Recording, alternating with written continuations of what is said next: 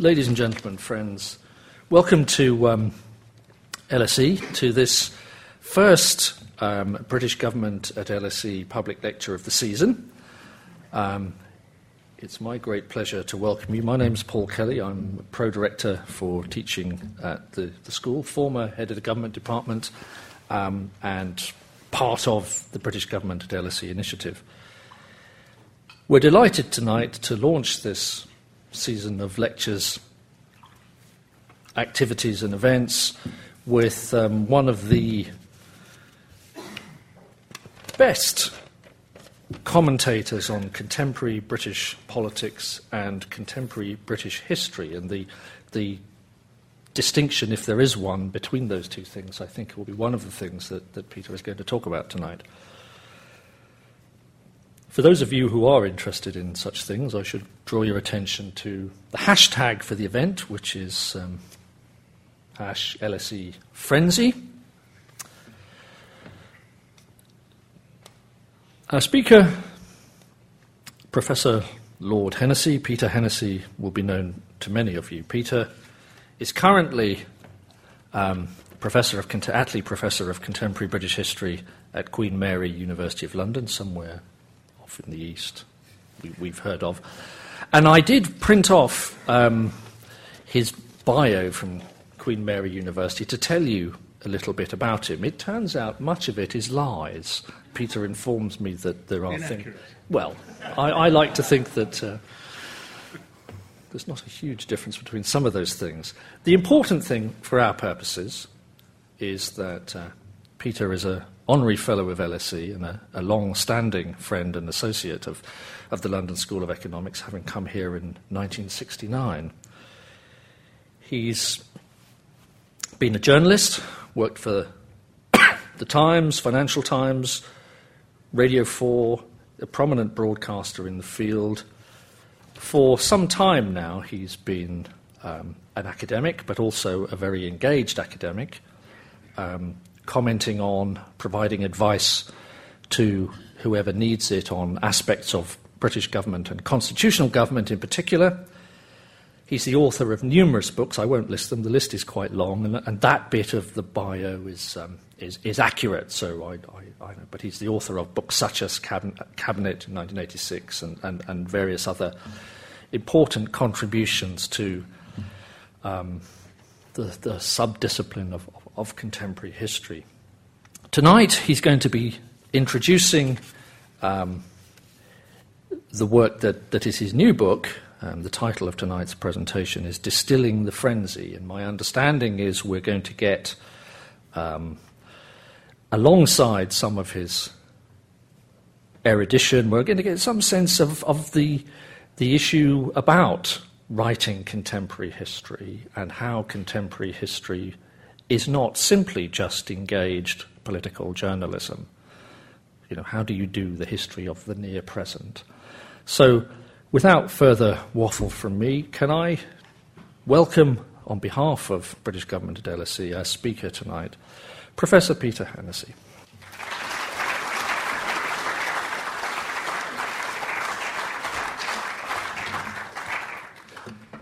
Thank you, Paul, for that very generous introduction. It's lovely to be back when I first came here, there really was a frenzy in this very room. Sir William Armstrong, then head of the Home Civil Service, was doing the LSE oration. And the left decided he shouldn't do.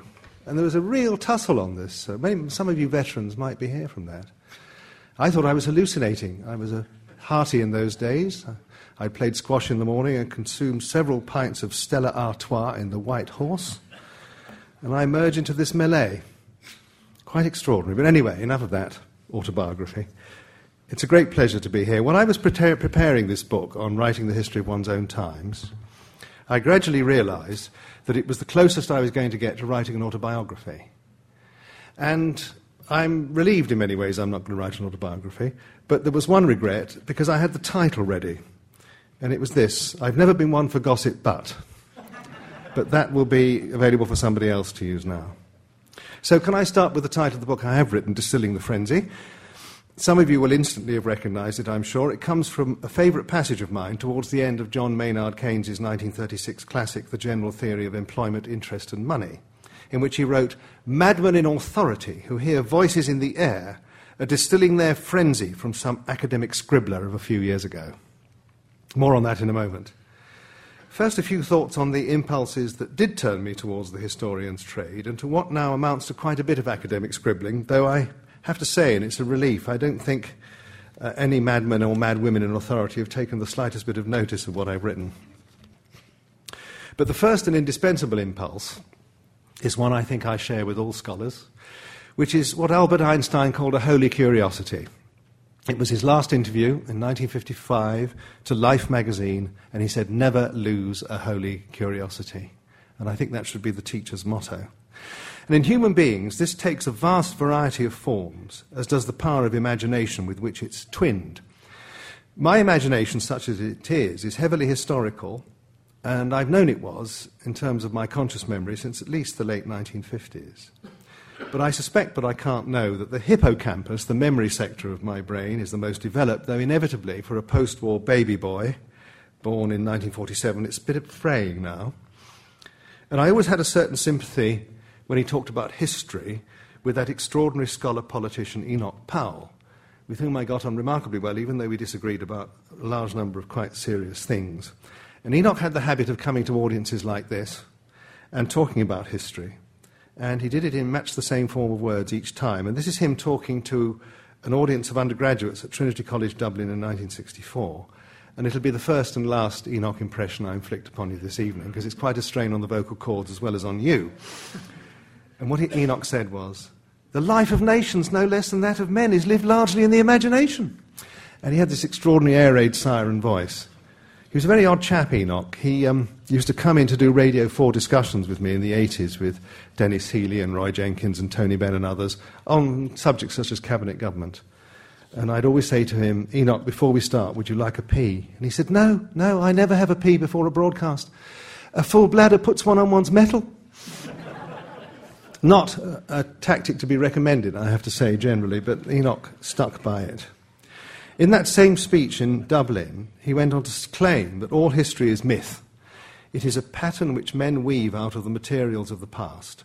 The moment a fact enters into history, it becomes mythical because it's been taken and fitted into its place in a set of ordered relationships, which is the creation of a human mind and not otherwise present in nature.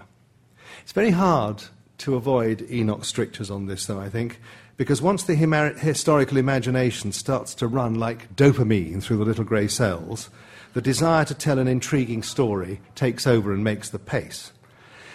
Now, the founding father of this school in our dear country was the great T.B. Macaulay in the 19th century. And have a listen to another great Victorian imagination, Walter Bagehot, writing an obituary of Macaulay in The Economist, which Bagehot edited in December 1859.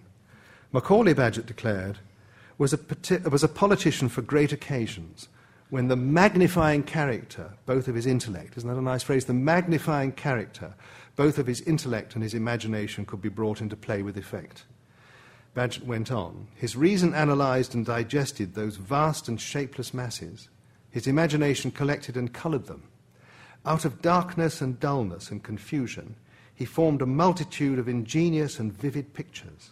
He had, in the highest degree, that noble faculty whereby man is enabled to live in the past and in the future, in the distant and the unreal. It's marvelous stuff. But back now to Enoch. He knew as much as any politician I've known about the power of historical imagination. Indeed, it carried him away in his most notorious speech on immigration in Birmingham in April 1868. 1968, thank you very much. Yes, absolutely. Enoch did live in several centuries, but indeed it was 1968. But the key to him, I think, and this goes through several centuries, that was a very nice prompt, thank you, because it fits, was an address he gave to the Royal Society of St. George in April 1964. And what he said was Backward travels our gaze, beyond the grenadiers and the philosophers of the 18th century, beyond the pikemen and the preachers of the 17th, back through the brash, adventurous days of the Tudors and there at last we find them. In many a village church, beneath the tall tracery of a perpendicular east window and the coffered ceiling of the chantry chapel. From brass and stone, from line and effigy, their eyes look out at us, and we gaze into them, as if we would win some answer from their inscrutable silence. Tell us what it is that binds us together. Show us the clue that leads through a thousand years. Whisper to us the secret of this charmed life of England, that we in our time may know how to hold it fast. Don't make them like that anymore. Quite extraordinary. But in contrast to Enoch, the distillation of my frenzy is deeply prosaic and covers but a tiny patch of our past in terms of its concentration. Britain post VE Day, Britain since May 1945. It spans the generation that stood firm in the Second World War, finally prevailed with its allies, and then bred me and my generation. And mine is not a thing of line and effigy, of 800 year old village churches, much as I love them too. Mine is an early welfare state Britain an age of relative political consensus, possessing a strong sense of a stoical, admirable, recently shared past of great and sustained collective effort. Buckled to this was a post war austerity, an absence of conspicuous consumption, out of which, right across the spectrum, people hoped would come a juster, healthier, better educated, and more socially harmonious country when easier times return. Now, that was the aspiration. And that, I have to confess, ladies and gentlemen, is still my sustaining myth, my gold standard, which I profoundly hope that period will not prove to be the high water mark of institutionalized decency in British history, though I fear it might. There will, in the next 20 minutes or so, no doubt, be a whole extra sheaf of my sustaining myths this evening running through what I say. And I think I'm especially prone, I suspect most of us are, to that in those passages of personal history where Seamus Heaney put it, hope and history rhyme. For example, going back to 1953 when I was six, that extraordinary summer, which was a bit like the one we just lived through, the glorious Olympic summer, in a different way. It's coronation, the night before, and British and Commonwealth expedition had been the first team to reach the top of Everest. It was the era, and I read the Eagle comic, which men of a certain age probably read as well. It had cutouts of the new Ark Royal and the design for Gatwick Airport, which is going to be the ultimate airport of the future, and the new Calder Hall, the first civil nuclear power station, which we were also way ahead on. And in Finchley up the road, I used to listen out for the sound of the jet engine in case it was the comet coming down from Hatfield. It was a strange upbringing because without being able to articulate it, one had a sense, even as a little boy, that one belonged to a success story nation that could somehow handle the 800 year old tradition that was manifest in the coronation and do the marvelous modern things that were happening all around. And um, I think that stays with you. It's a generational thing, but it certainly stayed with me. Yet, the pitfalls of writing the history of one's own country very largely within the compass of one's own memory and experience of it, and there are, I'll come back to some of those in a minute, are trumped by the perpetual fascination of this curiosity filled pursuit, undertaken, one can only hope, in the spirit of Spinoza, who declared in 1677 that I've striven not to laugh at human actions, not to weep at them, nor to hate them, but to understand them. There's a temptation which my students share with me when we're reading the Cabinet and Cabinet Committee minutes way back, is to heckle them. Come on, surely even then you should have realized this. What hubris! How on earth could you have ignored the following? And it's tremendously dangerous to do that because that involves what Edward Thompson famously called the enormous condescension of posterity, which is fatal. And it applies as much to high policy as to what Jack Plumb called, in an amazingly autobiographical passage in his 18th century Pelican, the deadly intoxication of well expressed malice. Gossip. I'll come back to that in a minute because it's the one book I won't now write, which I, looking back, wished I'd set about doing when I was in my late 20s and first a journalist, which is the, a history of the impact of gossip, rumour, and scuttlebutt on high policy and government. It is remarkable how influential it is every day uh, when everybody's down at Westminster and in Whitehall. And it's very hard to recapture it because private eye only gives you a certain bit of it. The diaries of other people give you a bit of it. And if it's to be written properly, I think I should have started writing a notebook of it all when, in my mid to late 20s, I first started reporting British politics. But it's a huge gap in the literature. And any of you younger students can think of a way of doing it, do it. Because it's a huge, huge thing that we need. And just think of the jokes and the gossip and the scuttlebutt and the intoxication of the well expressed malice. It's the lubricant of society and of politics. Too late for me now. Uh, Michel de Montaigne, sitting in his tower in the Dordogne, a very long time ago, 1580 to be precise, in his essay of books, knew this. He talked about the power of rumour in the shaping of history. This, he declared, is the material of history, naked and unformed. Each man can make a profit of it to his understanding, which was remarkably prescient of it.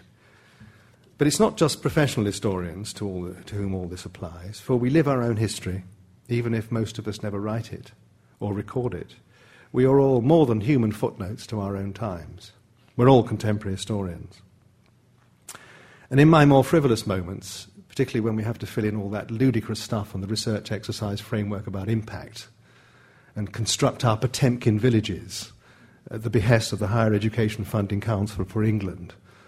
Oh, what harm they've done to our dear country. Anyway, in my more frivolous moments, I think the definition of contemporary history is gossip with footnotes. But one daren't put that down in these, these reports that one has to send in at regular intervals. The other motivation is, was caught by the great economist Paul Samuelson. And he said, Never underestimate the vital importance of finding early in life the work that for you is play. And I've been very fortunate in that because I had 20 years as a journalist before I went straight, joined the university world. And I've been 20 years in the university, which I've loved every minute of. And recently I've gone into the House of Lords as a crossbench peer, which is a pure delight not least because of every day the flow of weapons grade gossip, particularly from the Anglican bishops. Though it's been very hard to get anything out of them about the, the latest business, but give it time. Now, the economist with whom I began, the incomparable Maynard Keynes, singled out two particular branches of learning in that quotation from which the title of my new book is drawn. The ideas of economists and political philosophers, the great polymath of King's Cambridge declared, both when they're right and when they're wrong, are more powerful than is commonly understood. Indeed, the world is ruled by little else. Practical men who believe themselves to be quite exempt from any intellectual influences are usually the slaves of some defunct economist. Then comes the bit about madmen in authority, which I've quoted already. I like to think that Maynard Keynes, were he writing today, might have put historians in with his economists and political philosophers.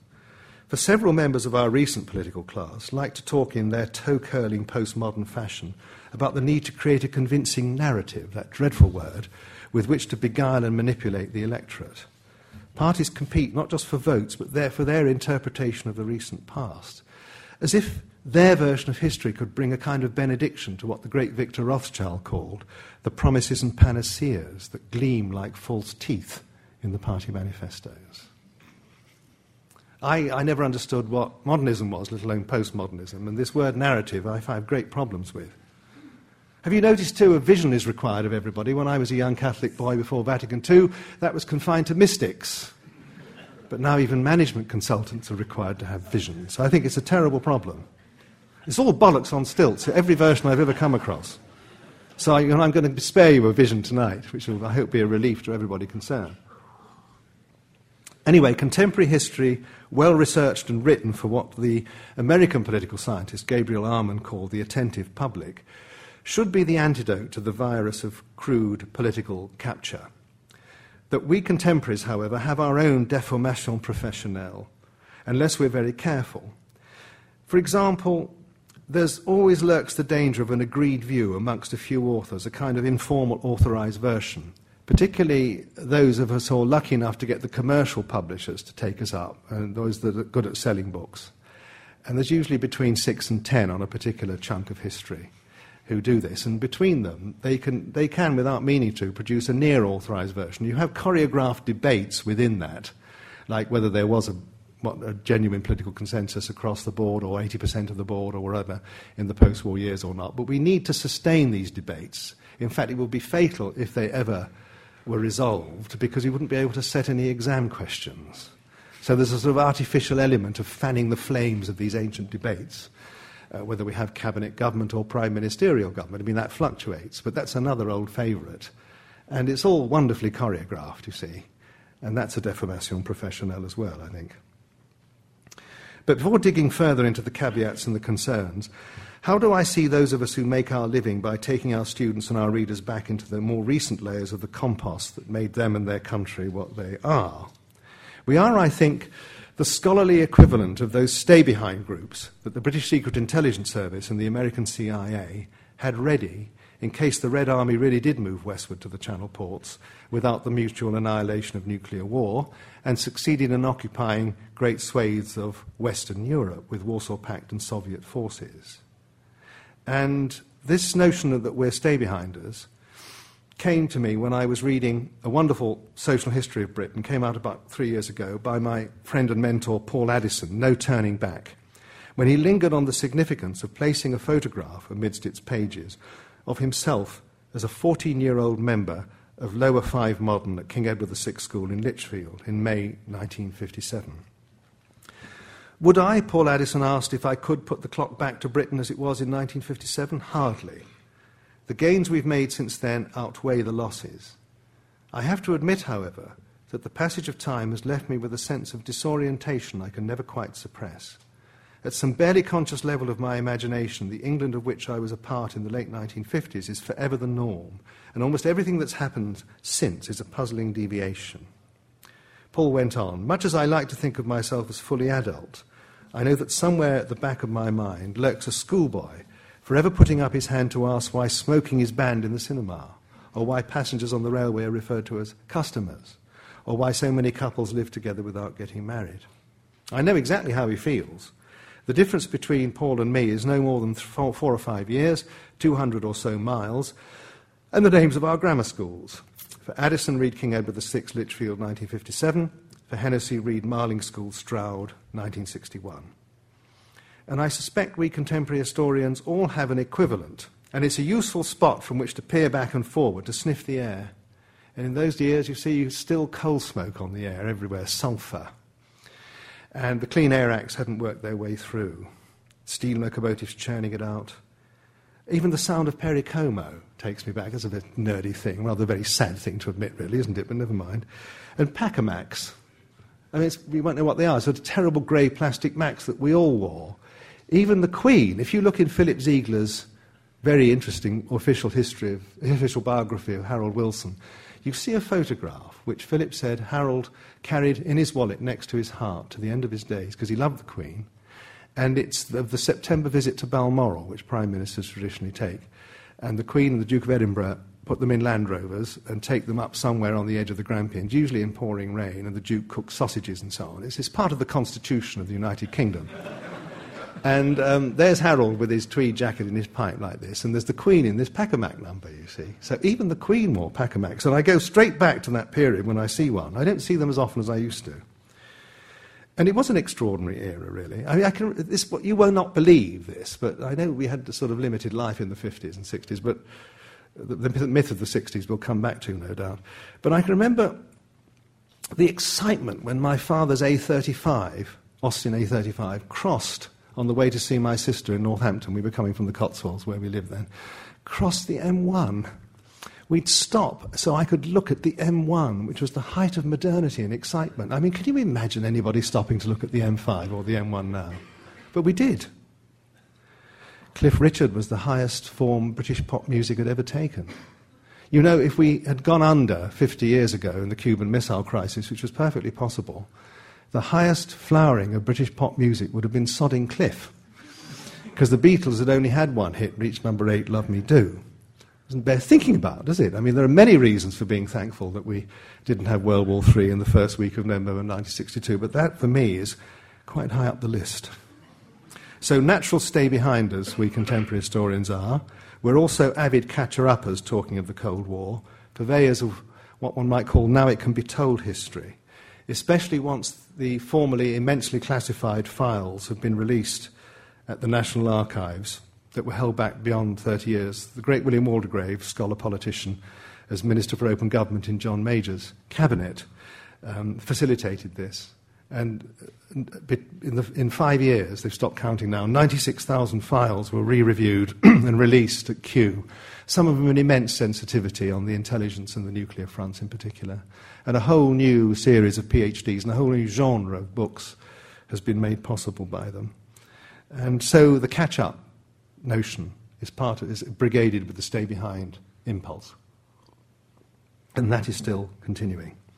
And the test for me, anyway, when I write a book for general consumption, is what Melvyn Bragg called generational kinship. I mean, one tries to write for everybody, but the test for me is whether my own generation will say, ah, that's just how I remember it. And then, heavens above, I didn't know that. How on earth did they keep that secret for so long? So, stay behind and catch up are a great help in preventing the past, actually, from being displayed with the enormous condescension of posterity. Now, as well as the concepts and the beliefs that made the climate of consciousness in the days that one's writing about in the past, we need to stretch the weather metaphor still further and to apply the best biographical techniques to those individuals who, in Churchill's famous description of Joseph Chamberlain, made the political weather. And not just the big political weather makers who tend to do all right by history. I mean, even if Boris doesn't become Prime Minister, he'll have even more biographies. A question time. Perhaps we could raise Boris because I am not sure that if he was called Eric and had a normal head of hair, whether we'd be in the slightest bit interested in him. We probably would, but I don't know. I'm entirely convinced by that. But the people we miss out are the technologists and the scientists, and in some cases the geologists in our story of the past. For example, I did know, but I've forgotten the name of the BP geologist engineer who first realized there was an enormous lot of oil in the Forties field in the North Sea. People like that, they don't get their place in the sun. We need, for example, and the Science Museum is about to put it right, a really good history of civil nuclear power in the UK, particularly as we're trying to get back into it, but there isn't one. I mean, people have done good bits of it, but there's not a synthesis one for the general reader. Now, much of the requirement we contemporaries share with our brother and sister historians who go back deep into the past. Uh, obviously, we do, but there are certain advantages we have we can talk to people, the survivors. And of course, this has a double edge to it because, for teaching purposes, there was a wonderful remark which summed up the Labour government's attitude to the beginnings of the EU, the Coal and Steel Community Plan, in May 1950, when Jean Monnet turned up out of the blue in the Hyde Park Hotel, which he, he seemed to favour, and summoned the senior Whitehall figures to unveil the plan for them to explain to ministers for a coal and steel community, out of which everything else flowed. And um, Roger Sherfield, Roger Makins, who was a friend of mine, was one of the two senior officials. The other was Edwin Plowden. And according to the memoirs of Etienne Hirsch, who was one of the French economists with Monnet, after half an hour, Roger said, We're not ready and you won't succeed. Good morning, which summed up the British attitude and which is a great aid to teaching. And just before my book on that period was going to be published, I met Roger on a bus in Whitehall. And he said, What are you writing now? I said, Well, you're a star as always. Your wonderful one liner dismissing the coal and steel plan. What wonderful one liner. So I relayed it to him just as I have to you. He said, I never said that. He said, Well, Etienne, I said, Well, Etienne Hirsch says you did. He said, He's dead, and I'm alive. In fact, they're all dead apart from me. So it's snatched away. So I put it in the book with a footnote. Lord Sherfield denies ever saying it. It was so irritating. So irritating. But never mind, it's a small price to pay for being able to talk to survivors. But to return to the big picture, the current utility of history for all of us, and in particular those in authority over us. And there's a wonderful course which I think we need to replicate here, if we can, that Dick Neustadt and Ernie May used to run at Harvard called Thinking in Time for Pentagon, State Department, advisors to senators, and so on. And um, this gave them all the stuff in the past. And John Lewis Gaddis runs a wonderful course on strategy at Yale, which is very similar. Um, uh, he, he, he, was at the Cheltenham Festival with me last weekend, and he put it very well. He said, You can't, horizon scanning can't tell you how things are going to be, but you're like an athletics coach. If you give them the best horizon scanning in the past and the best classic strategic works in the past, you've got them at least into a state of fitness where they might be slightly better prepared for the unforeseen. And that's a great course, I think, and we could do with all that here. For some people in authority, thinking like this, thinking in time, as Neustadt and May put it, comes naturally. Henry Kissinger would be an American example, Harold Macmillan would be a British. Of course, there are cynics who would say, and a fat lot of good it did them. But there we are. Um, my friend Robin Butler's in the audience, and he gave me permission to quote him, at least I hope you did, Robin, from that Royal College of Defence Studies seminar we did over a year ago on government and strategy for the military. And I was Robin's discussant.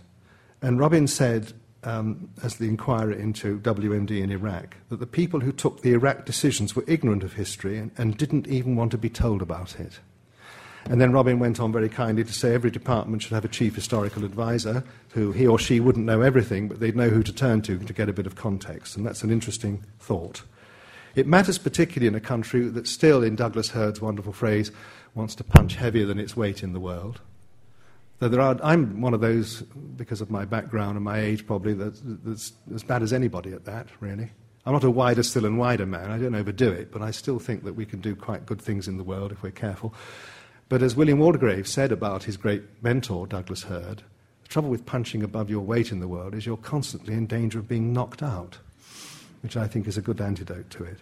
In fact, looking back over the sweep of post war history, aspirational disarmament has been extremely hard for us, extremely hard, and it still is. And the instinct to intervene, uh, as Douglas Hurd put it again, is particularly difficult to um, handle in some cases. Now, um, can I finish with a bit of semi confessional thoughts? It's not done in the historian's trade to emote.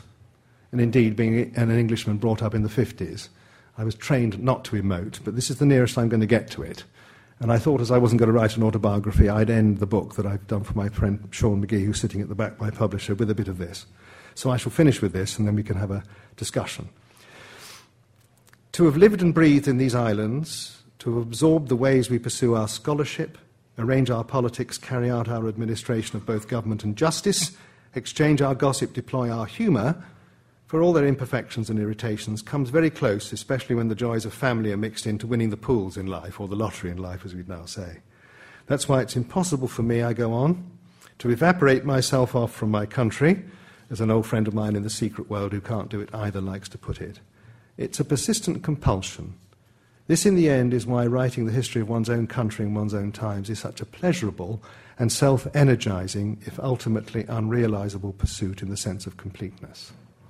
Thank you very much for having me with you this evening. Thank you.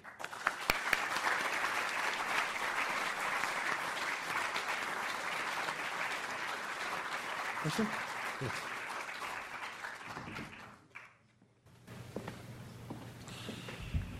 Okay, we have, we have plenty of time for questions, responses to Peter's talk. Um, we have roving microphones, so if you could indicate, um, I'll ask someone to bring a microphone to you. Please wait until the microphone comes. We are recording this, so it's important that you speak into the microphone.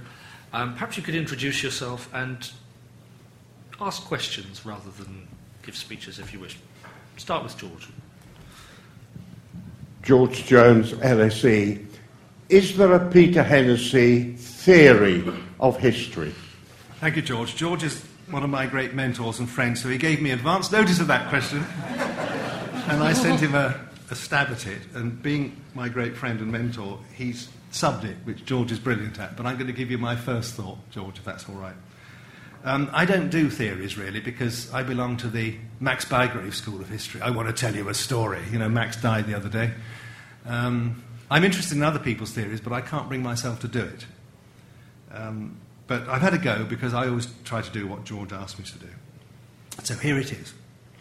This is like Blue Peter, George. This is here's one we made earlier, isn't it? Prepared earlier. History serves to partially satisfy the curiosity of the human species about how and why it got to where it is.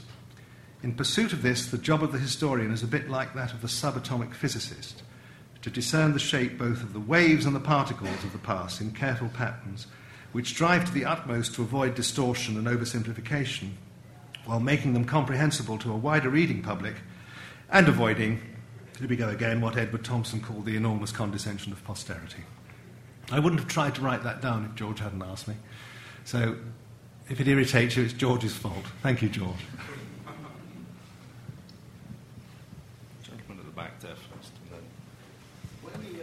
Hang on, just. Uh, when you set out to uh, write a history of your own times, did you have any um, examples? Can you think of any other um, historians or politicians who have written a distinguished history of their own times? Oh, I mean, if you yeah. range back, I mean, who were your mentors? Well, the people who are writing in the period I'm writing about now, series, as I am, uh, Dominic Sandbrook and David Kynaston, I'm full of admiration for because, and the more the merrier, because they can hear and see things I can't. Um, uh, I'm no good on social and cultural, but going way back, um, well, contemporary history was thought to be dodgy until fairly recently. I mean, famously, the Oxford History School stopped at 1914, I think, when I was an undergraduate. Cambridge became a bit further forward. But it was thought that you couldn't do it because they weren't the primary sources. And also, it was too recent, it was a higher journalism. So, contemporary history, uh, Anthony Seldon and I s- set up the Institute for Contemporary British History to help try and do something about that. So, it's quite recent. Um, Walter Bagehot did it, but he did it as editor of The Economist. But he did it to enormous effect because the British Constitution remains a thing of magic and mystery, I'm glad to say. Um, but until Walter wrote it down in The Economist as a series of essays and published it in 1867 as the English Constitution, nobody knew what it was. And that became the surrogate for, an unwritten, for, for a written constitution to a remarkable degree. And every monarch since um, Edward, the heir to Victoria, has been taught by a schoolmaster from coming up from Eton when they were young to take them through Walter Bagehot's The English Constitution. So Walter did it, and if you look at Norman St. John Stevas' collected essays, letters, and journalism of Walter Bagehot, it's fabulous. It's not written as a contemporary history of high Victorian England, but that's in fact what it is. And he's never been surpassed in many ways. Macaulay did it through writing in the Edinburgh Review about current matters, and also he used past exemplars and periods to reflect on what was happening. But I think Walter Bagehot's the founder of it, actually. And as to that documents point, uh, I, to, I, don't get cross with my fellow historians much because we, you know, we're all in it together. But they say we haven't got any primary material. Oh, bloody contraire, if you go to the National Archives, you can't move for documents. And I'd say if you get a new pipe roll every 10 years, you're ecstatic. And we get cornucopic releases every, every year in the National Archives, and not just in the, in the annual release now of the 30 years, and it's going down to 20 bit by bit starting next January, two years at a time. So we're deluged, and also freedom of information, though it's a strange phenomenon, that one has helped. But above all, the Waldegrave Initiative has helped. Enormous swathes of material released. And the trouble now is going to be with the information explosion is retrieving it, the blogosphere and all the rest of it. And also now Whitehall has gone electronic. I don't think we're going to get the stuff kept that we used to. It, for example, in the paper days, mercifully in the 80s, we're still releasing in the 80s, we get 82 in January, 82 and 83. It's the paper days, and you can see how a draft changes uh, through going through several hands. But if you're lucky now, I fear only the final version is kept. You'll still get Prime Minister's scribbles on things, but in terms of the, the, bonanza of paper, it's going to get more and more difficult to retrieve. But, um, so, but contemporary British history is a pretty recent thing, and there are still some who think it's the higher journalism. I don't mind, actually, because I've been very fortunate. When I was a journalist, uh, people used to say, Peter's all right, but he's no new sense because he's an academic, really. And then when I went to Queen Mary, they'd say, Peter's all right, really, but no, he's all right at history, but he's a journalist, really. And so you live on this jagged edge between the two, which is the place to be, I think. That's a very self serving answer, I'm sorry about that. Gentleman at the back. Just uh, following on one of the points you've raised, then briefly another. Um, do you think the Freedom of Information Act is actually uh, in the interests of future contemporary historians? And I raise that point because, for example, of ministers now using their private, uh, private emails, private mobiles. I mean, Mrs., uh, Sarah Vincent, uh, Mrs. Michael Gove.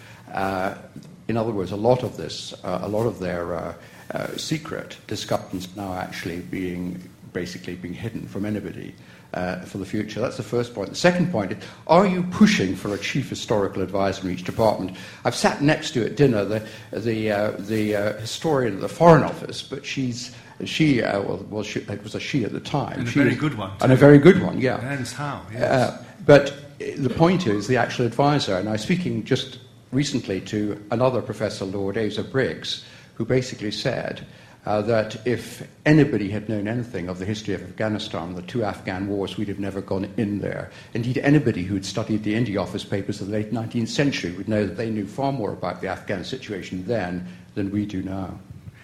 It's a remark attributed to Harold Macmillan, but I've never been able to source it. History teaches you nothing save one thing never invade Afghanistan.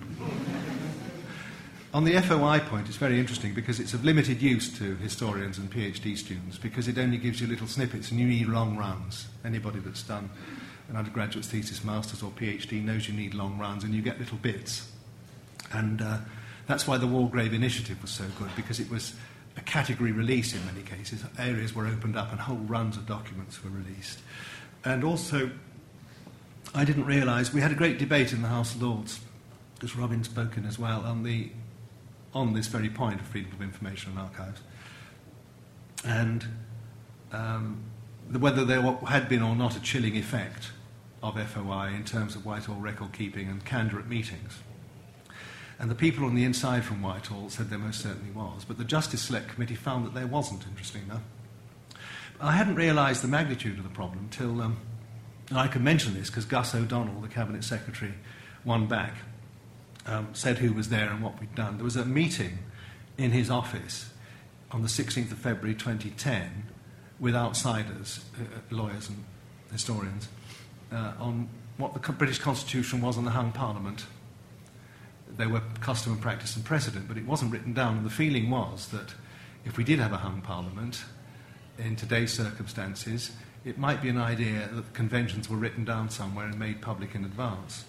And we met in Gus's office for a sandwich lunch. 90 minutes it took to do it. I mean, there'd been a lot of preparatory work, uh, but we did it in 90 minutes. And Gus opened the meeting, and he's given me permission to say this in the past, with remember, this meeting is FOIable.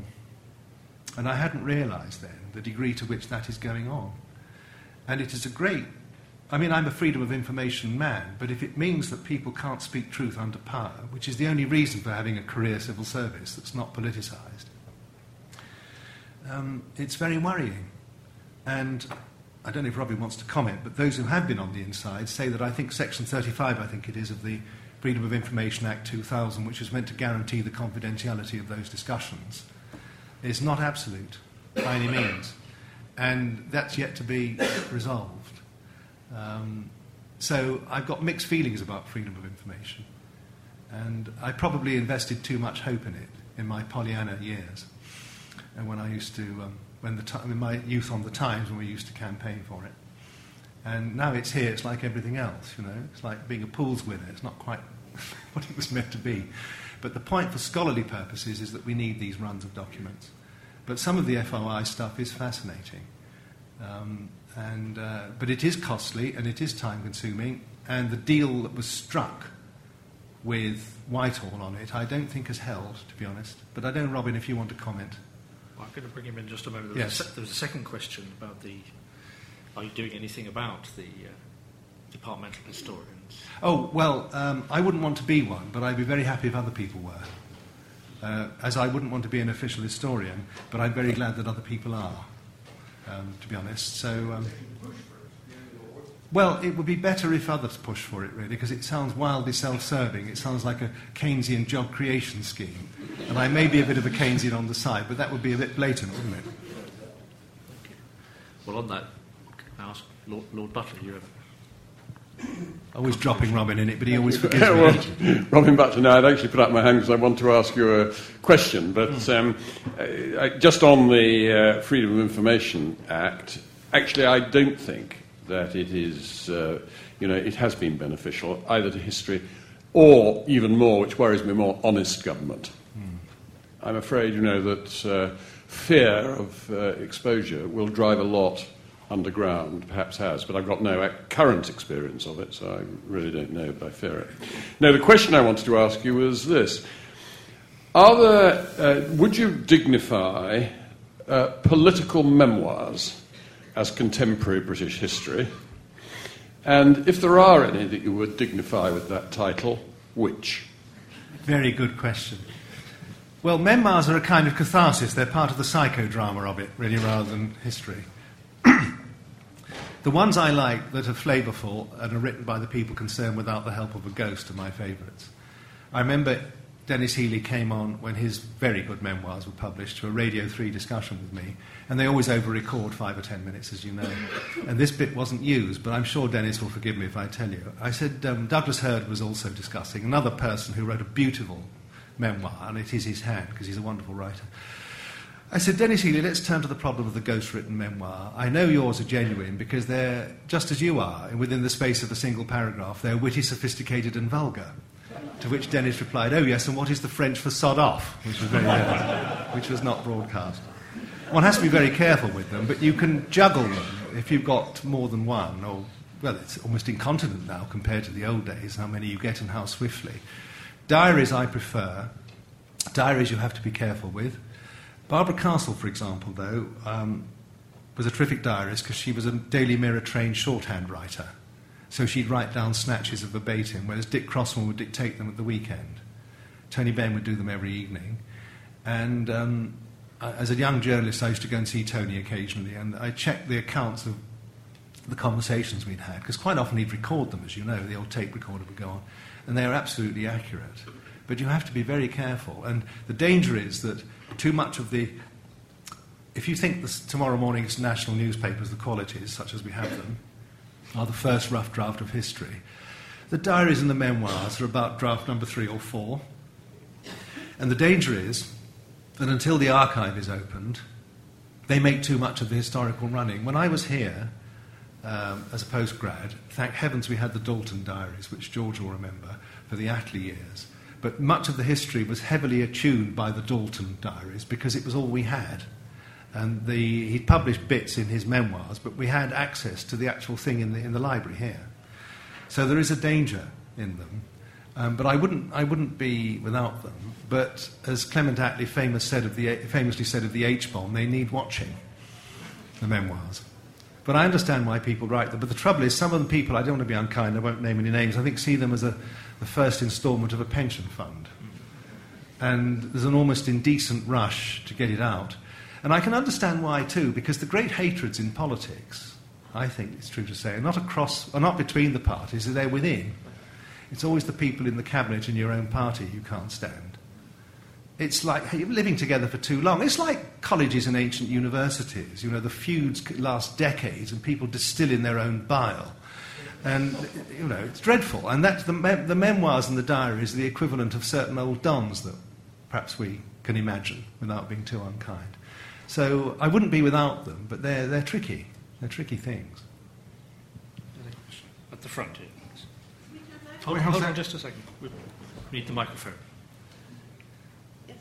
So, Esme Chandler, I would like to take up your invitation of Boris. Yes. What about Boris? And isn't he awfully similar in many ways to Tony Blair? That's very unkind of both of them. I really am going to be unkind now. Tony Blair and I never hit it off. We very rarely met. But I have problems being at my age group and background with politicians that appear to be destiny politicians, who gave the impression, even before the war phase, of getting out of bed in the morning to the op- sound of the opening bars of Beethoven's Fifth, you know, destiny knocking on the door. Ba ba ba ba. I have trouble, trouble with that. Um, I don't know if Boris thinks he's a man of destiny. He's certainly the greatest vaudevillian in British politics for a very long time. And we do need cheering up. Um, Malcolm Muggeridge said that British people prefer their prime ministers, I it senior politicians, to be either bishops or bookies. And there may be something in that. Um, Boris is a remarkable man, and, uh, but it is amazing how many people can see things in him that might not be there, if I can put it charitably. But he is a wonderful turn. He's a combination of the classical learning and Wodehouse, which makes him to some quite irresistible. And he's good at helping avoid boredom. And the trouble with politics is that um, too much of it is, is attuned to that. Uh, this isn't about Boris, uh, but I, I have one worry about those leadership debates in the run up to the last election. Part of me is very glad they took place because they increased the turnout, as far as we can tell, of the 18 to 30 age group who'd not been voting much, not compared to the old days. But when you think about it, we're stuck with those now. And it means that when parties choose their future leaders, they're going to have quite a high premium placed on how will this person we're going to choose play out in those leadership debates. And to star in those leadership debates, you need the skills of a plausible tart. That's what you need above all. And that is about this much of the requirement of being Prime Minister. And it means that very good people are not going to have the slightest chance, I think, of being party leaders because they are not plausible tarts and they wouldn't shine in those circumstances. Not only is my one political hero, it's another row George and I have had for 30 years, Mr. Attlee, inconceivable in today's political terms generally, but just imagine how Clem would have fared on the leadership debates. Quite, perhaps. No, you're quite wrong there. That's about all you'd have got. And of course, it might be deeply attractive if we had somebody who was countercultural, to use a terrible word I don't like, um, who, as Douglas Jay said of Clem, would never use one syllable where none would do. Perhaps a new fashion would be set, but it would be high risk, wouldn't it? And I do worry, I do worry about those, uh, those leadership debates. And I hope to heavens it doesn't get to the American stage where they talk about their wives and sweetie and so on. I mean, uh, that alone would rule me out from being Prime Minister, which is, a, there are many other reasons, but that is one, I can tell you. Um, my wife thinking I was a man of destiny and a sweetie would not have been a problem if I was Prime Minister. further questions? At the front.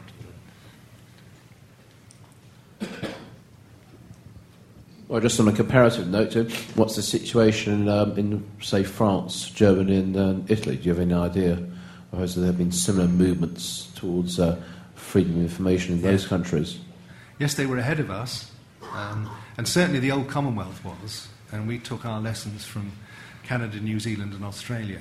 Although Mel Cappe, my friend, who was Robin Butler's equivalent in the Privy Council Office, Cabinet Secretary in Ottawa, who was the High Commissioner here, and he said it publicly, he said it at Queen Mary many times. I warned Whitehall, don't touch freedom of information, don't touch it.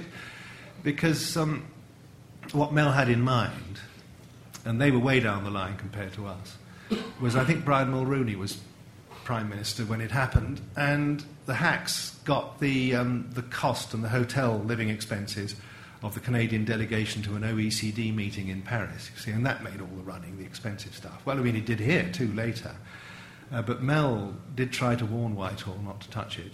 And Tony Blair, in his memoir, which I find very difficult to read, I forced myself to read certain bits, had that great outburst. I can't remember the exact words. What a fool, what a ninny I was, and to do all this, to, you know, to even contemplate FOI.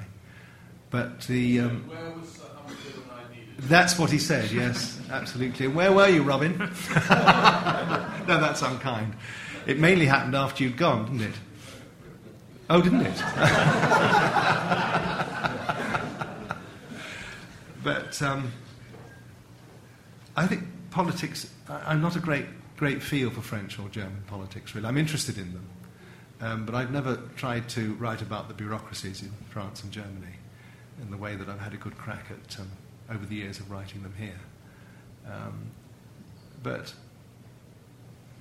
I remember talking to the first head of the Canadian equivalent of MI5, CSIS, D'Arcy Finn, Ted Finn, who was in the Privy Council office and talked to me on the record for the Times about secrecy. And this is when Mrs. Thatcher was Prime Minister, and I have great respect for Mrs. Thatcher, but I used to think she would classify Hansard if she thought she could get away with it. She was not a natural opener. And it was quite plain we were some years away from more open government. Though Douglas Hurd, as Home Secretary, persuaded her of the need for a slimmer Official Secrets Act. I mean, Douglas was extremely good at that. And I said to Ted Finn, What is it about the Brits, because he knew us very well, that makes us so naturally secretive? And he said, Well, it's your formation. You can't help it in many ways, because being geographically located where you are, um, you've always been vulnerable, very vulnerable to threats, external threats. You've always been on the qui vive certainly compared to North America. And so, the necessary military virtues of secrecy and security have spilt over into civil areas where they're not fitting. But I do understand why, said Ted, which was very interesting because he was a good observer on our system. But I suspect it's true that every country that's gone through FOI, those who've had to implement it have come to regret it. But that's the nature of things, isn't it? But I do, do take what Robin and the other cabinet secretaries said seriously in that debate in the House of Lords. You do need one patch where absolute candour can be the norm. for all concerned. I mean, it's absolutely vital that. Instead of thinking what will happen if it gets into the hands of the Guardian or anybody else come to that. Sorry, Venona in the US. Yes. It's very important for American history. It was. That's the, uh, the breakthrough on the decodes of the Russian military intelligence ciphers from New York and Washington in the early Cold War. And um, indeed, it's very important for our Cold War history as well. And not all of it's been worked through. I think there's probably some that may come still. A very rare breakthrough into that cryptography. And that did change the way we saw certain things. Um, but that wasn't freedom of, in- well, it was freedom of information in a way, wasn't it, um, in the United States. And I think the British government was very reluctant for it to come out. Just as the British government was extremely reluctant for the Ultra story to come out. And you can see why from the National Archives. because um, when a British colony was given independence, they were, to put it directly, given an old Enigma machine repainted with another name and said, This is entirely secure for your diplomatic communications. Which um, they got quite cross when the Ultra story came out. Because when an independence thing was done, I think it was Church House where the Colonial Office was in those days, you could do it quite quickly after a while. There was a room which I've never seen with all the shields of the colonies on. And when one was done, it'd be removed, leaving a sort of dusty imprint. This is a great symbol of imperial disposal. And there was a memo to the Crown agents for a wig for the new Speaker and a mace for the new House of Commons. A memo to Buckingham Palace for a member of the royal family to do the flag up, flag down routine in the stadium. And a memo to Cheltenham for a repainted Enigma machine to be sent out to them. You know, talk about perfidious Albion. And I can say this now because it's in the Colonial Office files, um, this stuff. Uh, I, I, knew about it earlier, but it was, um, it's been declassified now. But there we are. Tony. Tony Travers from the LSE. I mean, you've spoken this evening and obviously written extensively about the 1950s and the importance to you of the 1950s.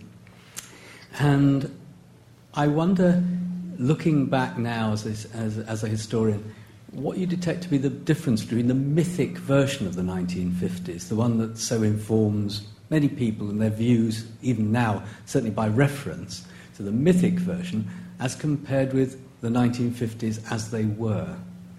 Well, there was much more loosening up in society. The 60s didn't happen Tommy Cooper style just like that. Of course it didn't. There was a lot of loosening up, particularly after Suez and attitudes and so on. And there were the social legislation of the 60s, which quite rightly people concentrate on the abolition of capital punishment and gay rights and so on, uh, the early days of. There were attempts to do all that in the 50s. And uh, it's wrong, however, even just to see the 50s as a kind of warm up act for the 60s, but they were to a much higher degree.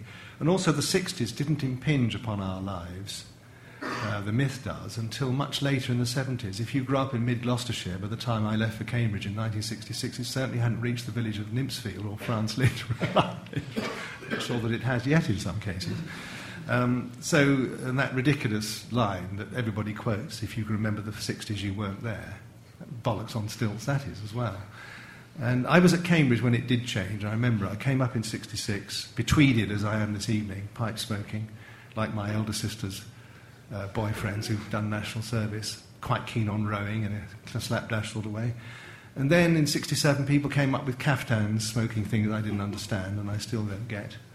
And I was that strange limbo period.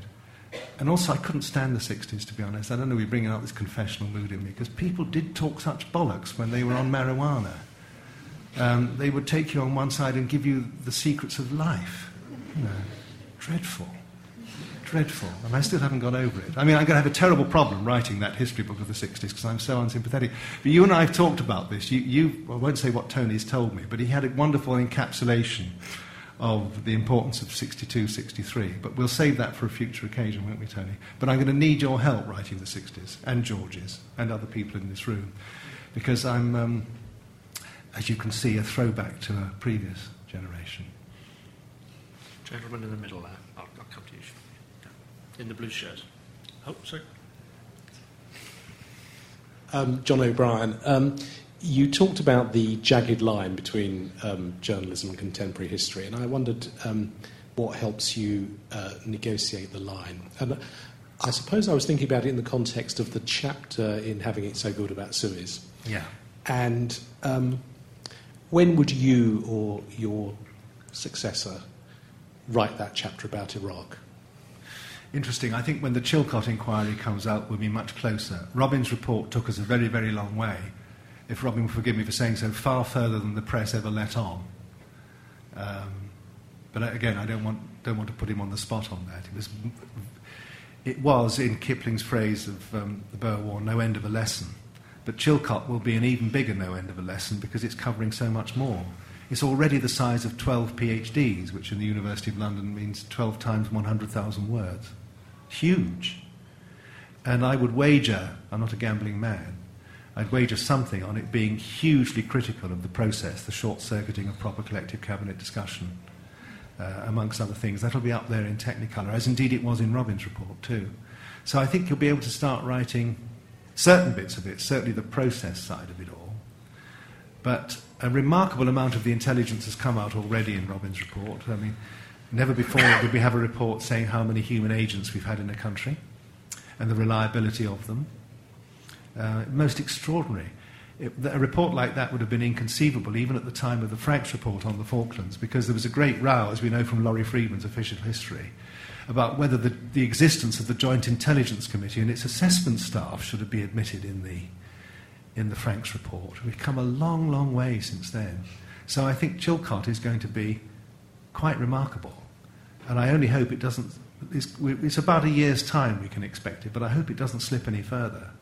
To be honest, I'd hope that they would publish a report next March on the anniversary of the invasion on the road to the operation and then do the next bit, the post, the post invasion. But they've decided to do it all as one. But that will be utterly remarkable. And I'm not one of those people that says it's a waste of time because, for example, in Libya, uh, it was almost as if the Chilcot effect was there. In fact, it was there because David Cameron took great pains to get a UN Security Council resolution that was specific, and also he published in full the Attorney General's legal advice. So we've already had, um, Robin's report has had that impact, and in anticipation of Chilcot, they did that. And I've heard people say in the Labour government that we had to be careful on this or that because we didn't want to be butlered. It became a verb and it'll be Chilcotted. So that will be um, very, very significant. But it would be huge. I mean, I'm just hoping that they, well, I'm sure they will, because some very good pens involved in that, um, do it in such a way that not everybody, not, we don't have to read all million words to get the gist of it, which would be quite tricky. Question in the white shirt. Wait for the microphone. You mentioned about the, the danger of using uh, diaries as a source, but I just wondered if you had any good, um, good examples of failures to distill the frenzy.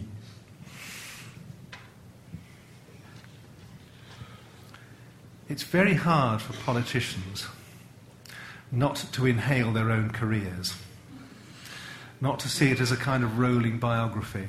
And they all want a legacy, whether they admit it or not. And it means that amidst the wreckage, even if it has ended in tears, there's a desperate attempt to plead at the bar of history. And I can understand that, it's very human. And um, the desire to be understood.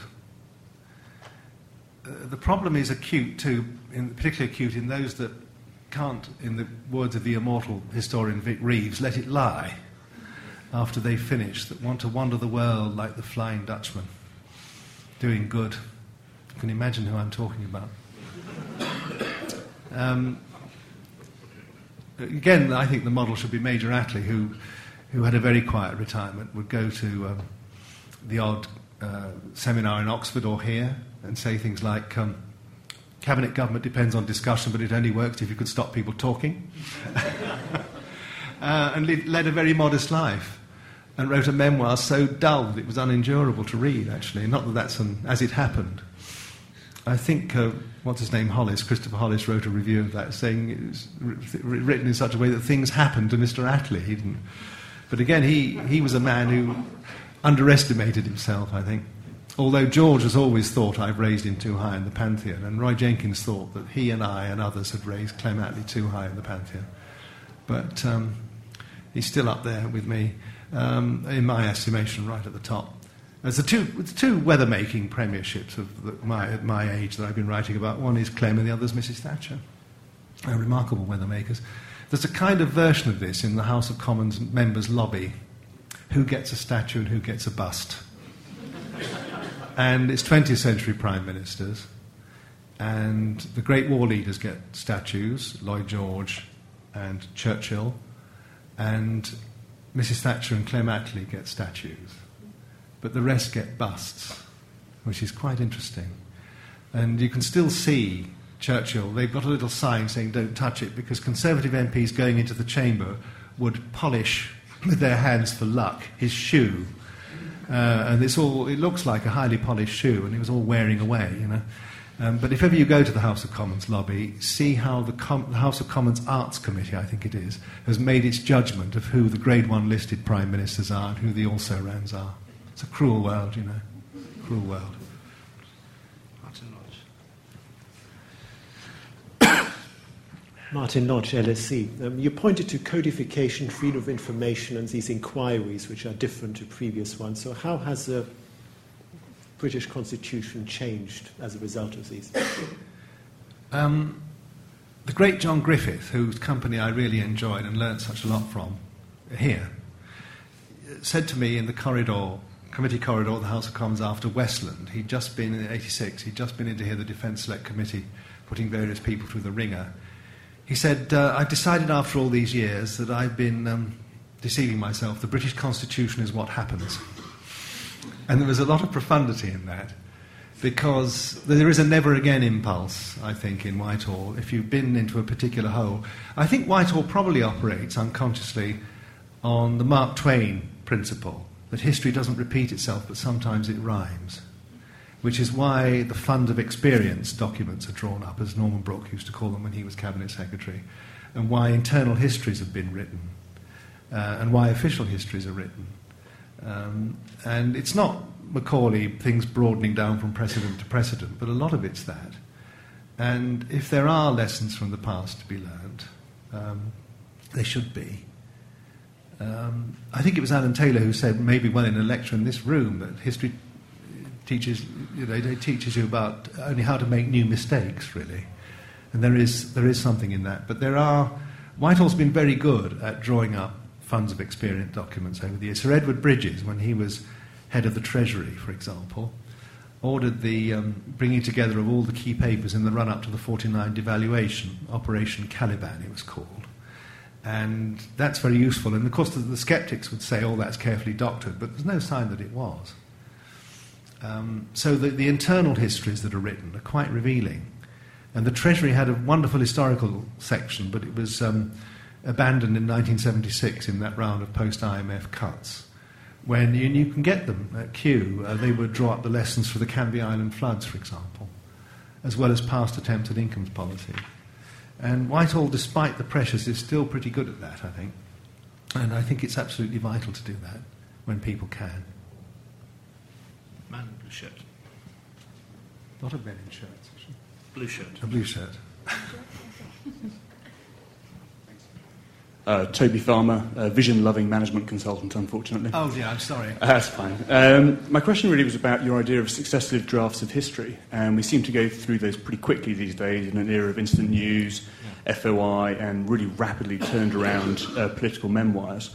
And I wondered what impact, if any, that had on more formalised histories.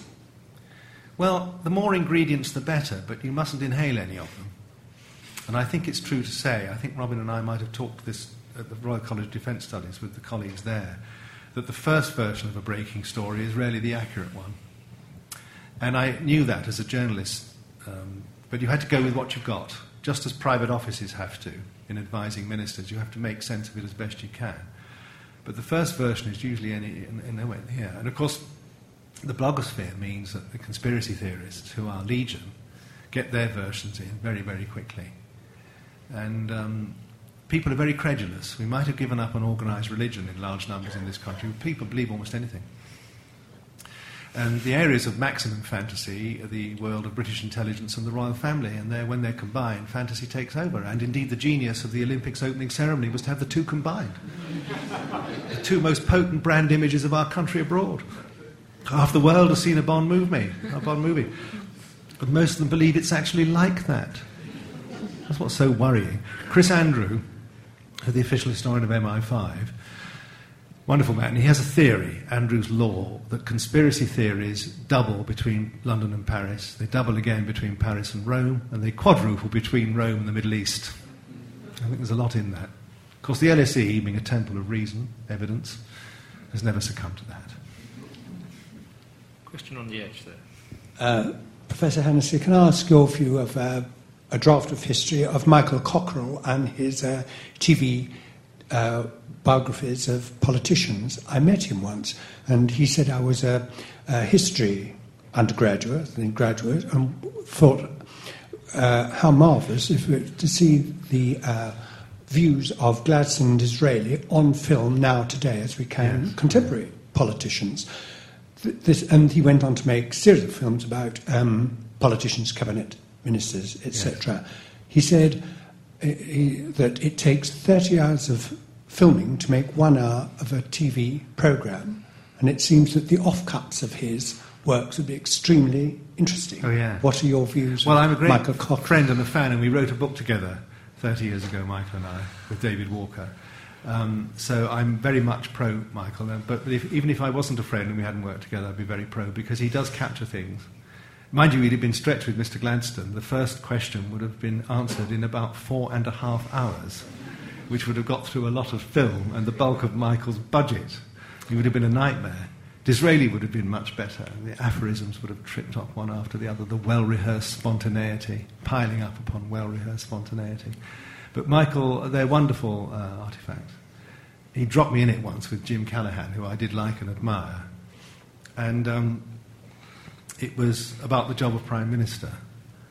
And he ran this bit, he said, uh, Lord Callaghan, Professor Peter Hennessy says most male prime ministers are in love with the Queen to some degree, and that you were one of them. And looks, I'm in love with my wife, he said. it was really quite produced a certain frisson between Jim and me. I did like Jim. He wasn't, he wasn't a natural open government man, and he used to get very cross when I leaked the numerals and membership of his cabinet committees. It seems ridiculous now. And in the, in the book, I've got a chapter called Being, On Becoming an Item in the Archive. And it's the leak inquiries into me from that era that have been declassified. And I feel very bad now because Jim had enough to worry about in the winter of discontent without this irritating youth on the Times. But the bit that takes the palm for me, and I like Merlin Rees as well, his Home Secretary, was a lovely man. And I penetrated Gen 29, which was the Cabinet Committee on More Open Government, you see, and wrote it up in the Times. and roughly speaking, what it was doing and who was on it. And this irritated them beyond belief. And they said, this can't go on. And it was the Cabinet Committee on Open Government. There was not the slightest trace of self irony about it, actually. But there we are. I, I, was an irritating youth, there's no question. And Jim actually, uh, Ken Stowe was a lovely man. I think it was Ken, it might not be somebody in number 10 said we ought to send Hennessy's file to the Director General of MI5, and Jim said, don't do that, we'll just have to put up with his irritating articles as best we can. It, I'm pretty sure, actually, it might not have been Ken Stowe, so I take that back, somebody suggested it. But how long ago all that seems. And the mere flash of Gen 29 on the pages of the Times could lead to a leak inquiry. We have come a long way since then. But my, going back to Michael Cockerell, wonderful stuff. Wonderful stuff.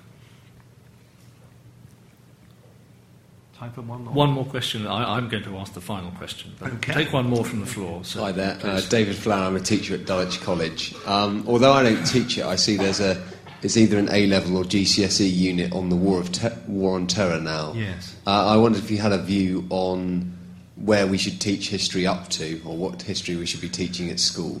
Well, uh, it's very difficult if there's a, a large intelligence element in it to get. Well, I'm in two minds about that, but my definition of contemporary British history is from the 3rd of September 1939 to this morning's quality newspapers, um, which is a pretty all embracing version. But when it comes to teaching modules or uh, school or universities, it's, it's quite tricky. You need a good run of primary to go on. It's not enough just to have the newspapers and the, the quick books, although some of them are very good. But I would be a bit uneasy, to be honest, about that. my bias is to have a, a good run of primary material somewhere if you can. Well, let, let me just sort of finish off then. We are at the London School of Economics and Political Science. Yeah. This has been a fascinating talk, but is contemporary history as good as political science gets? Um, I don't want to. You're tempting me to be rude I about am. people that build models. You see, the core executive is complete bollocks on stilts.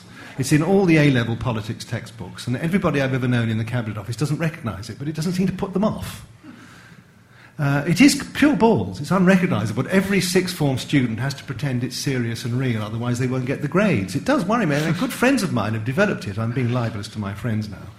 But it bears no relationship to the reality, as far as I can see.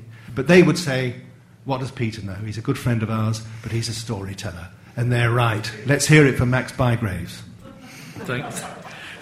Thanks ever so much. I, I need to bring tonight's session to a close, so can I thank Peter for an ever entertaining and subtly informative talk? It's, it's always a great pleasure to welcome you back to LSE to uh, keep us straight, those of us who aspire to a science that is, is more than just humbug.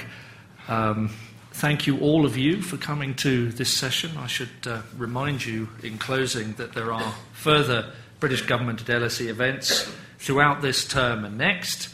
Um, we have um, Lord Lawson coming, um, a, a, a, speech by um, a lecture by Professor Tim Bale on the current state of the Conservative Party, and we have Michael Heseltine, just to name a few of the uh, highlights of this term. So I hope those of you who've been interested in Peter's conversation, which I think is the high value part of tonight, the insider's view of British politics, British government. Um, those of you who are interested in that, I hope you will be back for more. So join with me in thanking our speaker tonight.